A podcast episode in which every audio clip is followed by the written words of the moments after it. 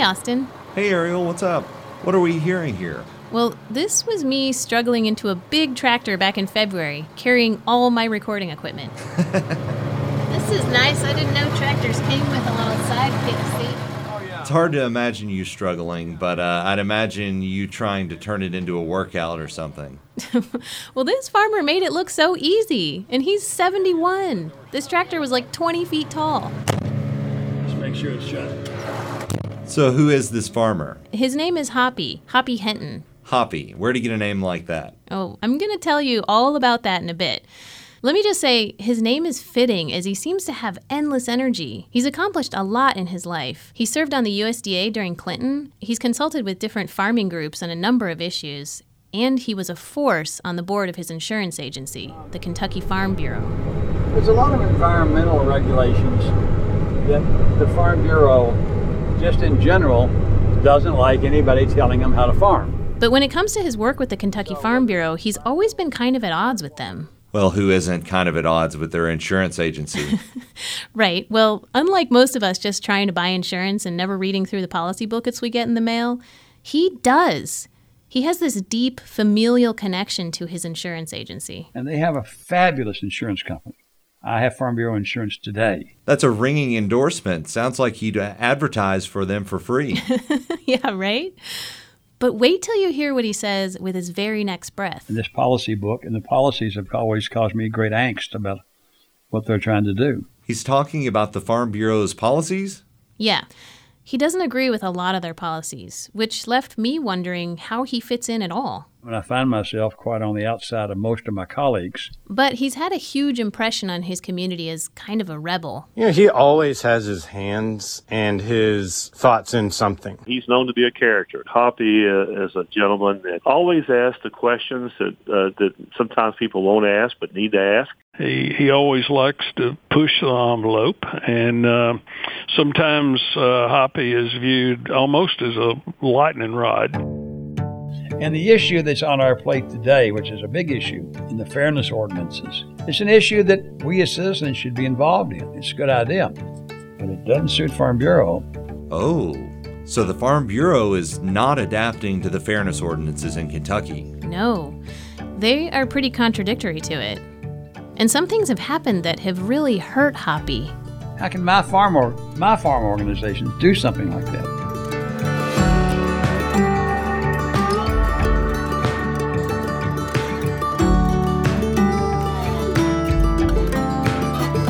From WKMS and PRX, this is the middle of everywhere. Big stories from the small places we call home. I'm Austin Carter. And I'm Ariel Avery. And today, Hoppy's Heartache. So, the first time I spoke with Hoppy was over the phone. Did you ask him about his name? Oh, yeah, I did. So, his full name is Hampton Harris Henton. So, all last names are thrown together. wow, how regal. Yeah, his older cousin had an opinion about his string of names. And he did not think there's any way you can make a nickname out of any of those names. And so, sitting there one day watching television, apparently, I was told, he decided my name should be Hoppy for Hopalong Cassidy on TV. So, anyways, I thought I might just have a short conversation with him just to kind of warm him up to me and get the gist of his story. But he jumped right into the crux of the issue, totally impassioned, and we ended up talking for almost an hour. I've been trying to say for years let's get rid of all this extraneous matter that doesn't have anything to do with Farm Bureau's real reason for existing. So, just so people know, the Kentucky Farm Bureau is huge. They cover over 450,000 people statewide. They insure farms, cars, and homes all across Kentucky, so it's not just farmers. And this extraneous matter Hoppy is talking about is written in their policy book. They include a whole bunch of issues but most notably issues on, you know, right to life, on issues of marriage equality, on issues of gender neutral bathrooms and all sorts of things. And on page 94 of the policy book, we support capital punishment. And I go, why? What's that got to do with anything about our lives in rural America? Uh, we have, we think, under God should remain in the Pledge of Allegiance. I didn't know they were trying to take it out, but by God, it's in the book. Another really interesting and important bit of information he told me was about how available this book is in the first place. Okay, so what do you mean? Well, he told me a couple times to go to our local Farm Bureau office. Tell him you're thinking about insuring your car and say, what do I have to do? They'll give you a rate. They'll tell you what the rate is. You'll find the rate to be quite competitive and mm-hmm. good. And you say, well, do you have a policy book? And they say, yes, we do have a policy book. And you say, can I have a copy of it to see if I want to be a member of this organization? And see what they say. And what did they say? Well, I didn't go. Oh, bummer. I know. I tried to do it legit and call as a WKMS podcast producer, sort sort of ruin the surprise. But basically, he told me no one will find a policy book in any local office. I mean, that seems weird. Why? Well, hang tight. I'm going to tell you more about that later. But first, just a little history. All these policies really kind of came to light in the public eye back in 2005 when the Farm Bureau fired Unitarian minister Todd Eklof. At the time, he was working for the Farm Bureau filming stories about agriculture in rural Kentucky. But he had demonstrated his support of gay marriage by refusing to marry anyone after the state passed an amendment banning same sex marriage. He would only marry if the state repealed the amendment. The Farm Bureau's vice president at the time wrote a letter saying their policy prohibited employees from taking high profile positions on public issues. But most recently, they have added some wording in the book that's quite disturbing in terms of equality. The institution of marriage can only be recognized as a legal union between a man and a woman, even after the Supreme Court rules. Why would you keep that in there? The law of the land has changed. There's a, we oppose state supported agencies providing benefits for domestic partners, domestic being in parentheses, as if it was something evil about that. I can see his interpretation of these policies, and I can hear how invested he is in this. But he's a full time farmer, right? He's not out there writing policy all day. Nope, full time farmer, and yes, also fully invested in seeing change in the Farm Bureau's policies. So I, of course, wanted to meet this man, see his daily operation, and just find out what makes him tick. And tick so loudly. Not being a Kentucky native, I hadn't spent any time in the center of the state, where horse country spans the map, sprinkled with bourbon distilleries. It's the Kentucky everyone thinks of when they think of Kentucky. But after exiting the Bluegrass Parkway and driving through the charming town of Versailles, I watched the landscape open up into lines of fences surrounding vast pasture lands. Rolling hills had extravagant stables perched on top. This is horse country. But I noticed driving into Hoppy's farm, it was a break in the wealthy pastoral landscape. His early 1800s house was sandwiched by a pond on one side and a small house on the other. We first toured the property in his Subaru, which was filled with various equipment rattling around over the uneven terrain, which presented a bit of a noisy environment for audio recording. That's a cemetery. Oh, really? It's an old, it's, there's an old church that sat here for years, and that's the cemetery that hangs behind the church. Hoppy's family has been farming this land for nine generations, with his son now preparing to take over the business. I am the holdout. I'm the remnant of the past. Really? I'm the last remaining traditional farmer in the area. Is that right? He told me he was the holdout from a time when this area wasn't covered with expansive horse barns, a time when the land was still largely covered with family farms. And this, as I would come to understand, is consistent with how he lives his life, being the holdout, staunch in his beliefs. His son Nathaniel puts it this way What dad has always been good at is forming his beliefs and sticking by them. He is always trying to fight the good fight, I guess you could say. So I was wondering when did he learn what was a cause worth fighting for? When did he form these core beliefs? Well, that's that is a remarkably good question. Hoppy was born into a conservative family, though not a particularly political one. And we grew up sort of encapsulated in little rural America. But as Hoppy got older, he started living through changing times. When I was in the fifth grade, here in, here in Woodford County, in elementary school, I remember to this day Mrs. Fishback, our teacher, coming in the room the first day of class and rearranging where we sat in the class. And she created some vacant chairs all through the class. And then she said, "We got some new students coming today, and we're going to be really nice to them. We're not going to make a, not, not going to do anything." And it was the first time black students ever came into Versailles Elementary School. Fast forward a few years, Hoppy's entrance into the world at large. I went to college in the late 60s, and the Vietnam War and the political activity of that period of time changed me forever. I go to school when, when King was killed and Kennedy was killed and the war was going on and everybody was being drafted and the things that we heard on the TV turned out not to be true. And I think it was a seminal moment. Wherever you walk into your life, this sort of sets your tone, at least for me. Okay, so we've got Hoppy, fresh out of college, newly liberalized farm boy. When did he start getting involved with this policy discussion stuff? Well, okay, so he went home after college and started farming full time, but he was really activated and couldn't just sit on a tractor all day.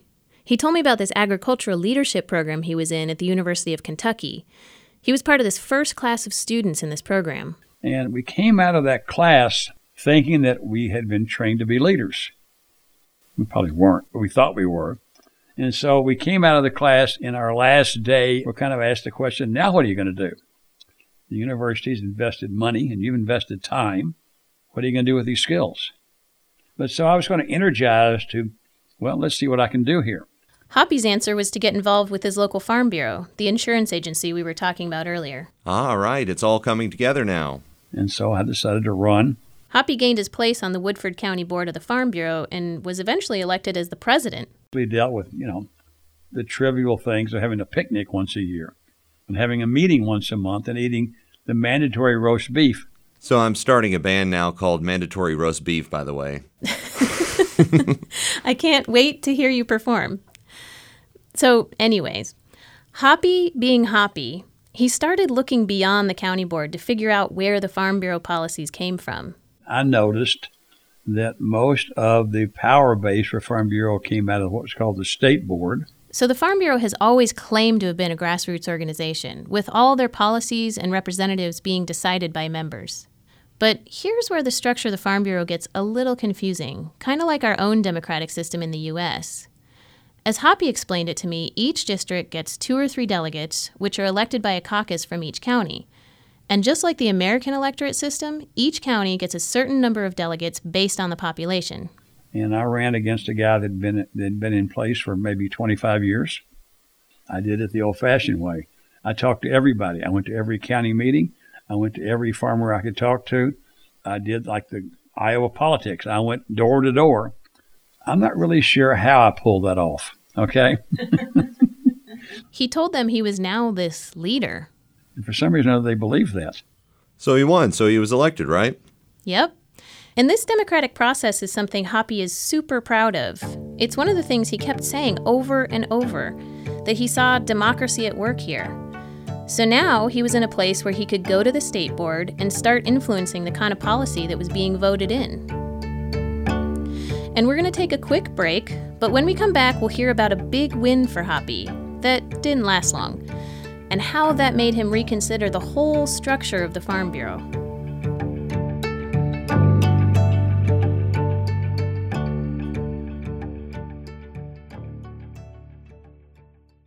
Support for Middle of Everywhere comes from Kentucky Humanities. An affiliate of the National Endowment for the Humanities, Kentucky Humanities is dedicated to bringing the humanities to classrooms and communities across the state, promoting literacy and civil discourse, building pride in the Commonwealth, and telling all of Kentucky's stories.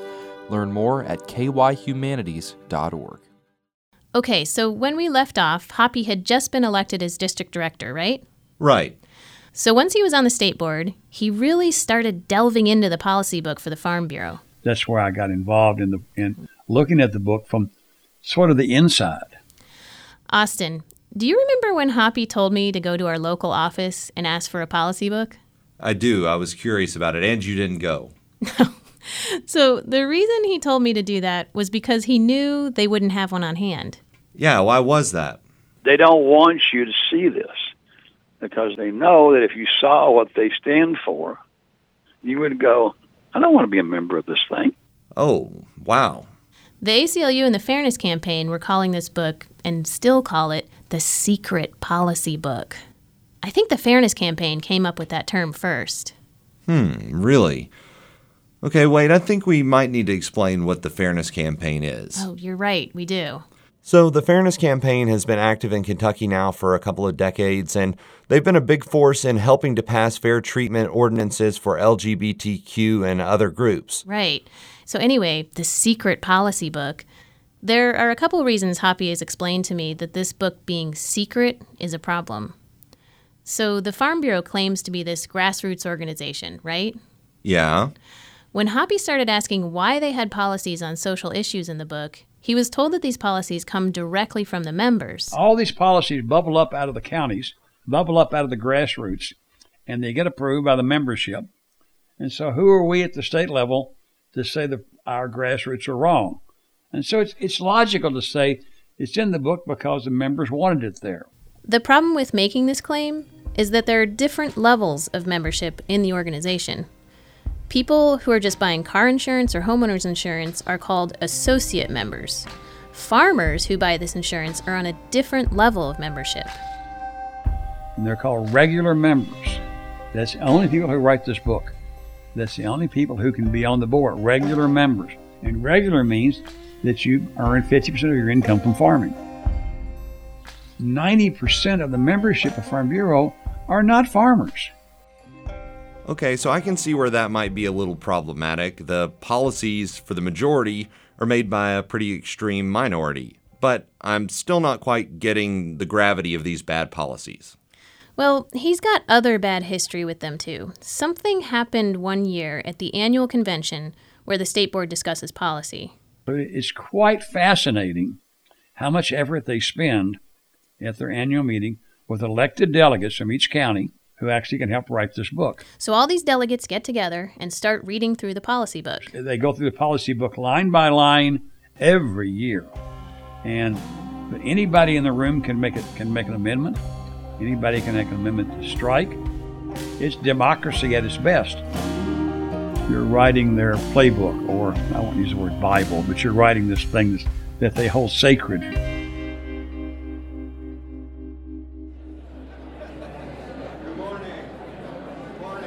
During one of the conventions, I stood up on the floor and I looked at the book and I said, You know, we have a policy in here that we oppose raising the minimum wage.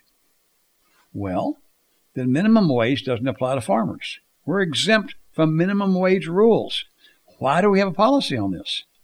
Surprisingly, I won the argument, and the delegates in the meeting voted to strike that from our book. They didn't say raise the minimum wage, they just took out the words we oppose it. I think I'm making some progress here. Hey, that's pretty great. Yeah, but wait. The very next day on Saturday, there's a moment to reconsider, and somebody stood up next to me and said, "We we moved to put it back in there," and overwhelmingly they voted to put that wording back in, and it's in there today. So I went to talk to Paul, who made the motion to go the other direction. He said, "Well, the Chamber of Commerce in, in Louisville heard about this, and they put pressure on the State Farm Bureau leadership." Because they, they want a low minimum wage and they want to be able to say Farm Bureau is one of their allies. So it's not grassroots. Wow, I can see why Hoppy thinks there's such a problem here. Yes, and this is sort of at the center of this controversy for Hoppy and why the ACLU and the Fairness Campaign are invested. But Hoppy kept at it. He quit the board for a time to join the USDA during the Clinton administration, but after that was all wrapped up, he was back on the county board pushing for these policy resolutions just as hard. I got in this argument one day, and I said we should we should as a county go in and oppose these policies, not turn them around, just extract them from the book. And the county said we don't we don't want to wrestle that issue, we don't want to antagonize the state organization, and so they voted not to address these issues. And not only did they vote not to support my policies, for the first time in forever, they voted not to send me as a delegate. And when I asked why you did that, the vice president, executive vice president of Farm Bureau, Mr. David Beck, said we don't want him coming anymore. I asked David if he remembered this. No, I don't recall that, but uh, I know that they choose delegates to represent them, and his delegates in his county might decide they need someone else to represent them. So I imagine the committee uh, in his home county of Woodford probably chose people that may have been more aligned with their thinking. You think you were the only one that was kind of bringing these No, to the table? no, no. But I was the one who was blatantly bringing them to the table. You knew out. You knew it was coming. You knew it was coming. And when I wanted our county to pass county resolutions to this level, then that's when they said we just can't. We can't. No, we don't want anybody pointing this out.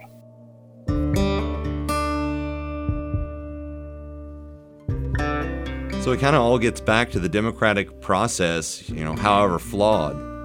Yes, a democratic process that is a bit skewed because the majority of members don't have a vote. But it's also telling about the process when someone like Hoppy, someone who's so invested, can at the same time have this unforgivable experience with it. Yeah, I mean, he was ousted by his friends and his farm organization. That's heartbreaking.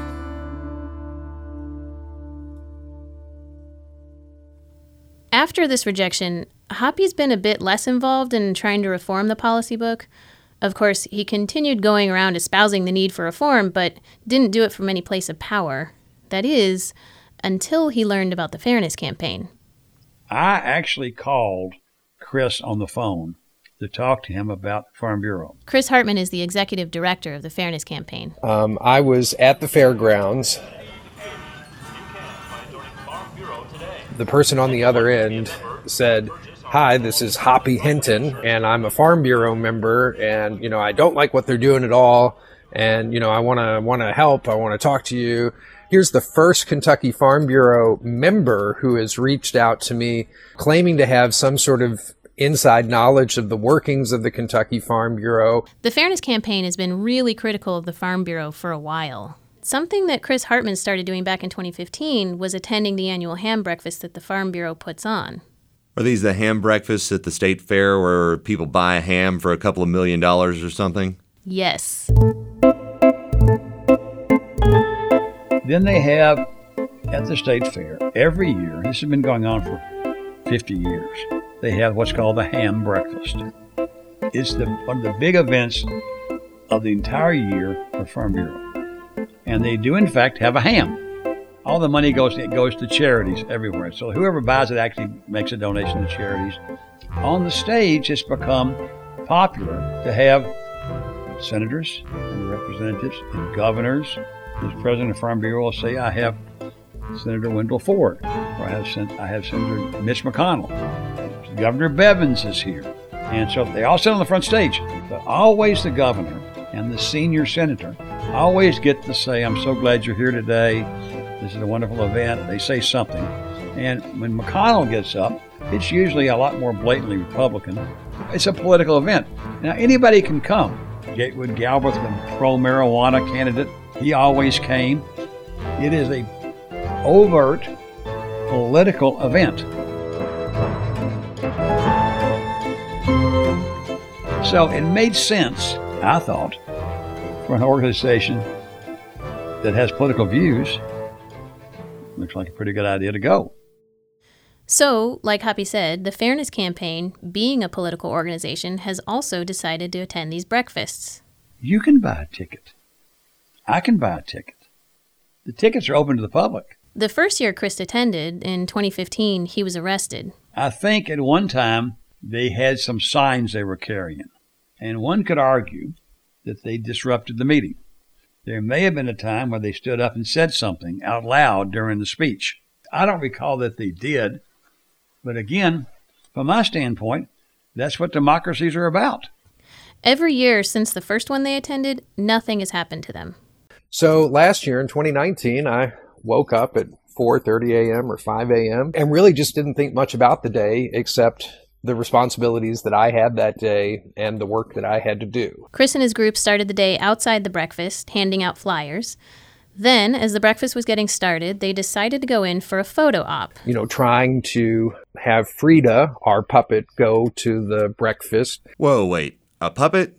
They had a puppet. Oh, yeah. they have this giant puppet. It's like 10 feet tall, and they call her Frida Fairness. She's the antithesis of the Freddie Farm Bureau mascot that's staked out at the Kentucky Fair every year. So I didn't even know the Farm Bureau had a mascot, but he's basically this Anglo looking farmer dude who wears overalls and sits on hay bales, right? Right. So what does Frida look like? Well, she's got pretty dark skin, large head and hands, a very short haircut.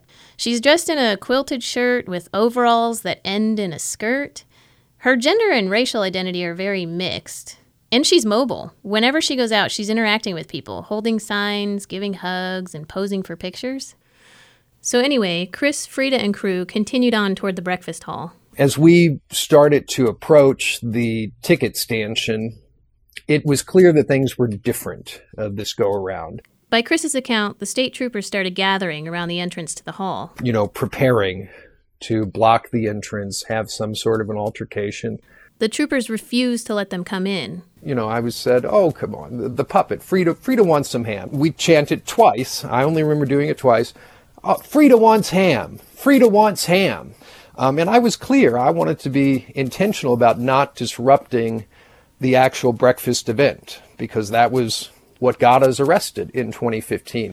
Despite this, things escalated quickly. The doors to the hall were closed, and so maybe the concern was that the group was going to disrupt the event already underway. Chris claimed he and Frida had their tickets and should have been given entry.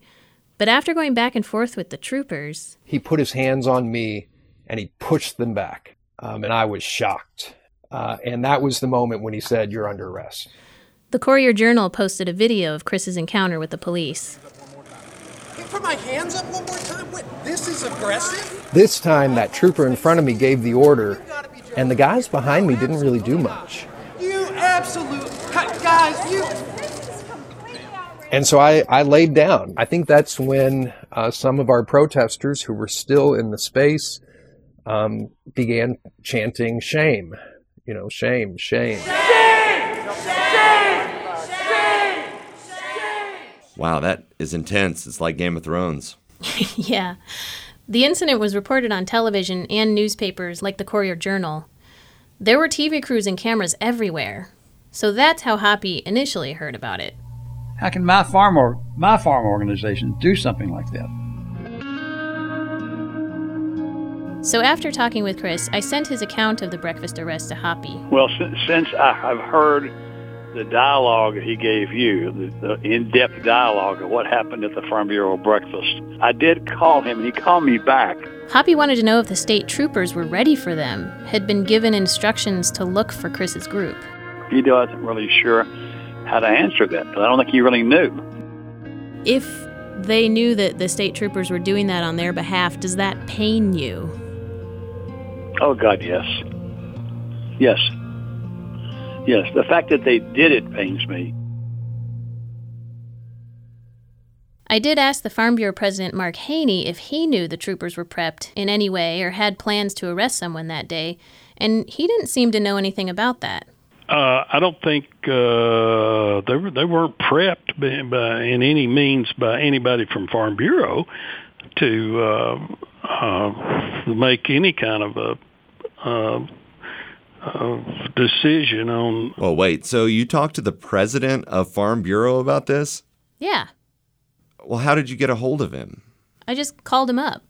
How'd you get his number? oh, I got it from Hoppy. He sent it to me. I can talk to the president of Kentucky Farm Bureau by phone or by text, and we uh, he always responds to me. So we have a we have on a personal level, we're quite friendly. Okay, so this kind of keeps getting weirder, but if you talked with the president, did you ask him about everything else Hoppy told you about? Oh, yeah. And what did he say? Well, he kind of said what the Farm Bureau's been saying to all news media.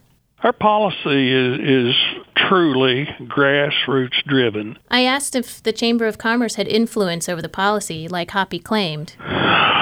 Well, they, No, I don't. You know that we don't. Uh, I mean, we're we are a member of the state chamber of commerce, and, and many of us are members of county and city chambers of commerce, and they have a policy. Uh, uh, really. Um, exercise just like we do. He said often policy gets voted for without everyone really noticing sometimes because, like Hoppy said, they have to get through the entire book in one day. And it's a slog. I can rem- and I remember that happening on that on that minimum wage. It just kind of slid through, and everybody was sitting there in a daze because they had been dragging through, uh, plowing through the work on some of those monotonous type issues. We also talked about different membership levels and why associate members can't serve in offices, which has to do with their investment in agricultural issues. But ultimately, it all still kind of boiled down to what the Farm Bureau is all the things that go to build a rural community, our folks take a take a position on, take a stand on. We are by nature a conservative organization. Well, so I guess that kind of means that Hoppy's just left out. Yeah. So how does he stay friends even with this divisive history between them?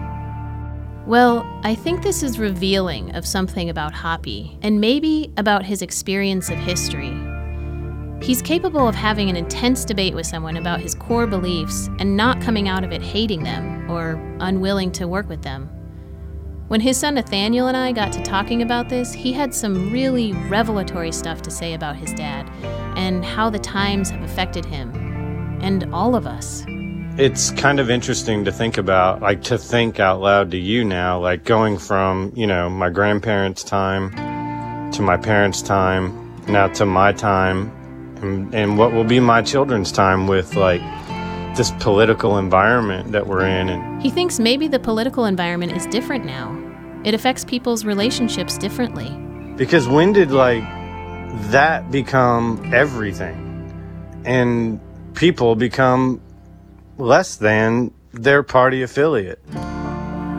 You know, I can totally see what he's saying. I've talked to so many family and friends about how polarized everything seems nowadays, and it's almost polarized to the point of destruction. Mm. I mean, I'm glad that our country is facing so many issues that have been under the rug, but it is sad that it has caused so much division in the country between neighbors, between friends and family.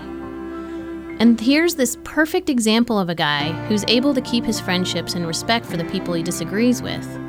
The importance of holding on to his deep connection to the Farm Bureau and the friends he's made there trumps his feelings about their views. It's hard in a little world we live in of agriculture in Kentucky. My my affection, allegiance, uh, appreciation of the organization is profound.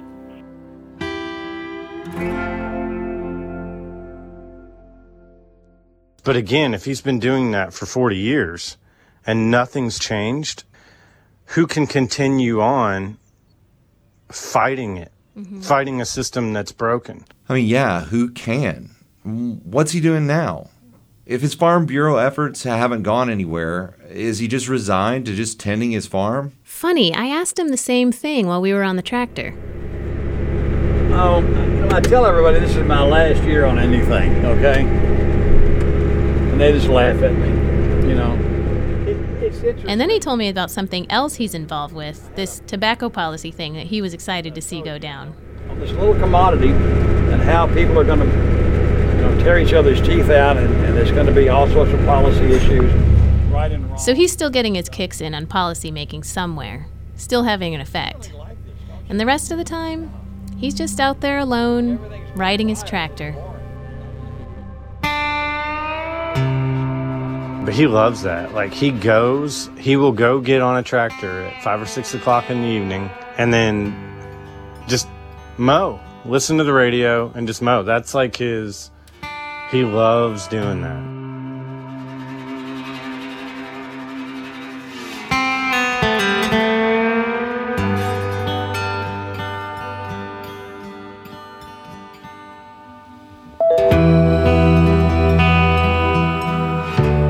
Episode of Middle of Everywhere was produced by me, Ariel Lavery, with editorial help from my co host, Austin Carter. Our editor is Naomi Starobin. Our theme music was composed and recorded by Time on the String Sound Studio in Paducah, Kentucky. Other scoring was from APM Music. Marketing and sponsorship support comes from Dixie Lynn. Follow us on Instagram and Facebook at Middle of Everywhere Pod. And if you want to hear about exciting updates or get alerted about new episodes, sign up for our newsletter at middleofeverywherepod.com. Middle of Everywhere is a production of WKMS and PRX. This program is made possible in part by the Corporation for Public Broadcasting, a private corporation funded by the American people.